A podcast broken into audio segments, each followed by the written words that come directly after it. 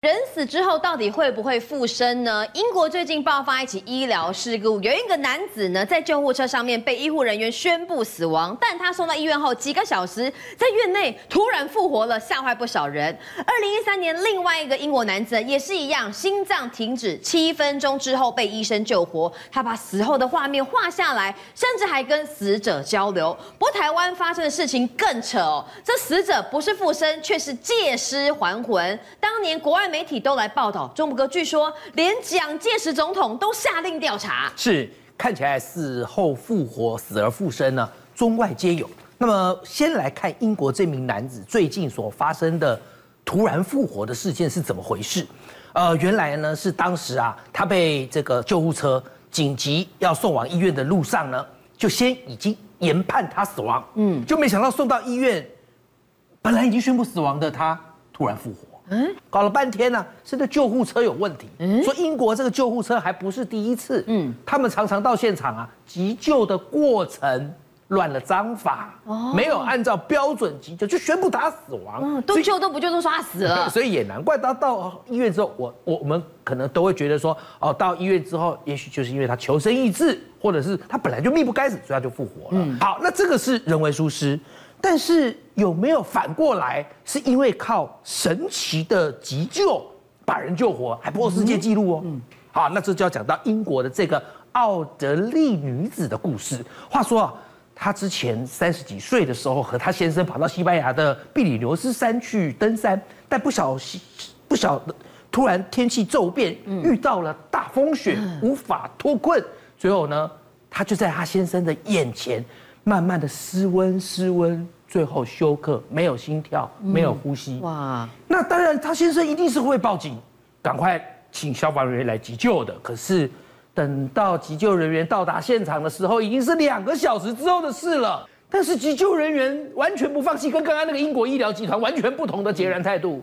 他们认为怎么样都要救，就把他送到了巴塞隆纳一个先进的医院里头。就这医生看到了奥德利亚，认为一般人如果是在常温下呼吸心跳停止的话，不可能两个小时之后还有救的。嗯，可是他发现奥德利是失温状态，他认为正好这个低温，身上大概只剩十八度，对，可以保护他的大脑跟身体。哦，他觉得姑且一试，就试试看。你知道他做了什么方法？怎么样？他帮他换血。嗯。他把奥德利的血全部抽出来，抽出来之后，然后再注入氧气，因为那时候他身体已经血氧量很低了嘛，嗯、然后又失温嘛，然后再重新把血液注回到他的身体里头。嗯、就这时候，奥德利的体温从十八度变回了三十度，你看到没？好，而且还充满了血氧量。最后呢，经过医生的这样子一个神奇的急救，救回一命。心脏最后当然还要再给他一个临门一脚除颤剂，砰砰，是，然后他就心跳恢复了。嗯，各位。你知道我讲完这所有的复杂急救过程，距离一他先生报警把他救下来已经隔几小时，六小时，六个小时，创下人类史上呼吸心跳停止，最后还能死而复活最长记录，六小时。好，那当然这是特例啊，这也是因为很努力的急救。但是很多人都在问啊，人如果真的在濒死的过程，他会看到什么？如果他最后能够复生，他到底当时飘到哪去？这是大家非常想知道的秘密。这位罗多纳亚博士他就讲了，他说：“我先讲哦，他有三个博士学位，而且他的领域是神经内科医学领域。换句话说，他不是那种会天马行空乱掰故事的人。嗯”他说他有一次车祸，车祸之后呢，他失去意识，然后结果他发现自己的整个身体好像飘到了另外一个世界。他讲这个世界，因为他博士讲话很科学。他这个不是这个世界是一个这个微观粒子的世界。微观粒子，什么有原子、中子、质子、分子之类的哈。嗯，其实我我跟各位讲啊，他讲的话很很难懂。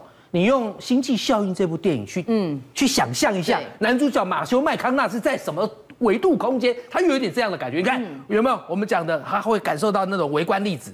他说他觉得看到很强的光，然后。又很温暖啊，但是明显知道自己可能是要往另外一个世界。如果你去就没有办法复生了，因为他知道自己车祸嘛。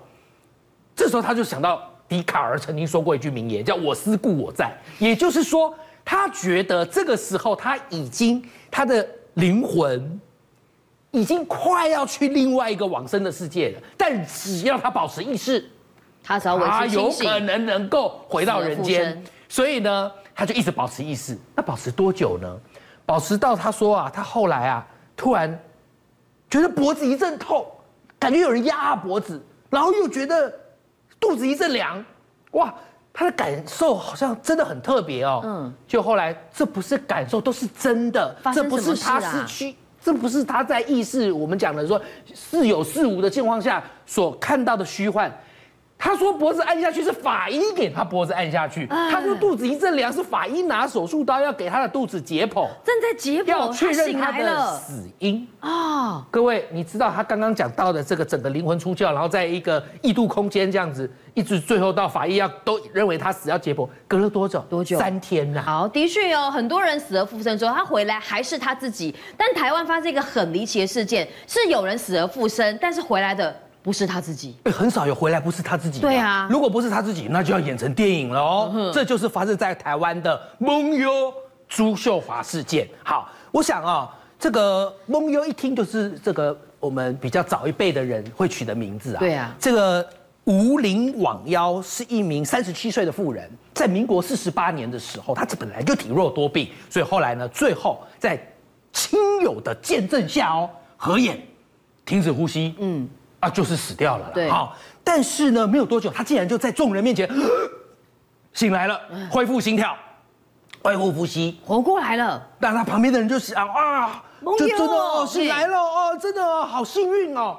你你都要叫我啥？梦游啊，唔是我，不是梦游，我不叫梦游，啊不，你叫啥？嗯，我叫朱秀华，但是他都讲台语，他都是讲台语。他这时候说自己是朱秀华，所有人都说谁呀？而且还发现他讲话的语气语调不一样，因为他以前讲台语是海口腔，他这次讲台语变成厦门腔。哎，厦门腔。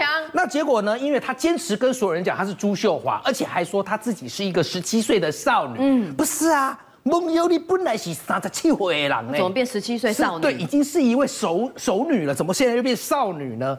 所以有人就觉得梦游会不会是濒死之后醒来？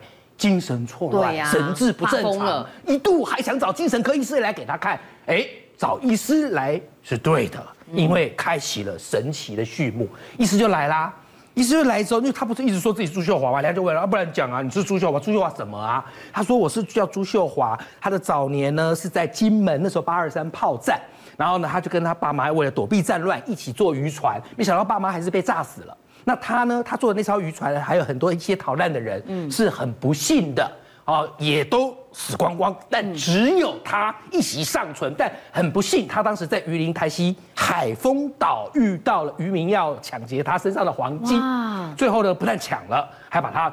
丢到海里面让他溺毙。嗯，他还讲哦，他说那群渔民的这些应该算海盗了哈，要有有一个人还不愿意同流合污，所以不愿意做这件事，还劝别人都不要做。他说最后那些渔民啊，通通都得到报应。嗯，他说可能就是他同船的那些丧命的孤魂野鬼呢，给那些渔民的报应，一个教训。他们后来那些渔民下场都很惨，要么跳海轻生，要么下场不是很好。只有那个当时不愿意对他狠下毒手的那个人。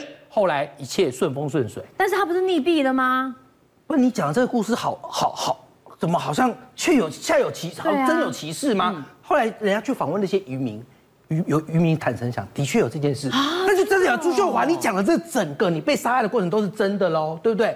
好，那问题是，那要证明啊，你不是，那你当时你不是投海？已经溺毙了嘛？对啊，那灵魂跑去哪了？是他讲，他说我的灵魂就到处飘啊飘啊。嗯、他说等于是说他从金门，然后来到了鱼林台西，到了海丰岛，最后他到哪？他到这边，这边有一个庙，好叫做五条港安息府。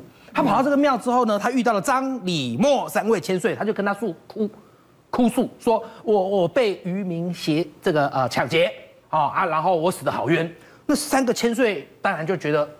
一定要为你伸张，对，好，所以就报给了地藏王菩萨。地藏王菩萨知道就说：“祝秀华，你阳寿未尽。”这时候，他就突然看到一阵光，灵魂看到一阵光，然后他就往那个光走去，他就还魂到了蒙优的身上，到了蒙优身上了。好，你现在知道朱秀华整个来历了，你也知道他是怎么还魂到蒙优身上了。那科学上也要有一些证明吧。好，我刚才不是说医生来看他吗？看他有没有精神疾病嘛。刚刚讲的故事感觉都好像有点天马行空啊，就没想到这么巧，说来的医生啊，那个是一个国军医院的医生，刚好是自称还阴还魂的朱秀华的远房叔叔。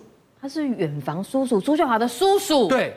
所以朱秀华当时一看到这个医生的时候啊啊，这不就是我叔叔远房叔叔吗？他就阿健，啊，医生吓一跳，我是你阿健啊，对对，哦，啊，朱秀华讲啊，我们金门啊，过去怎样啊，住哪啊，什么？那叔叔觉得哇，哎，真的耶，呃，你梦游不可能会知道这一切嘛？对，啊，朱秀华讲出这些，真的有还魂吗？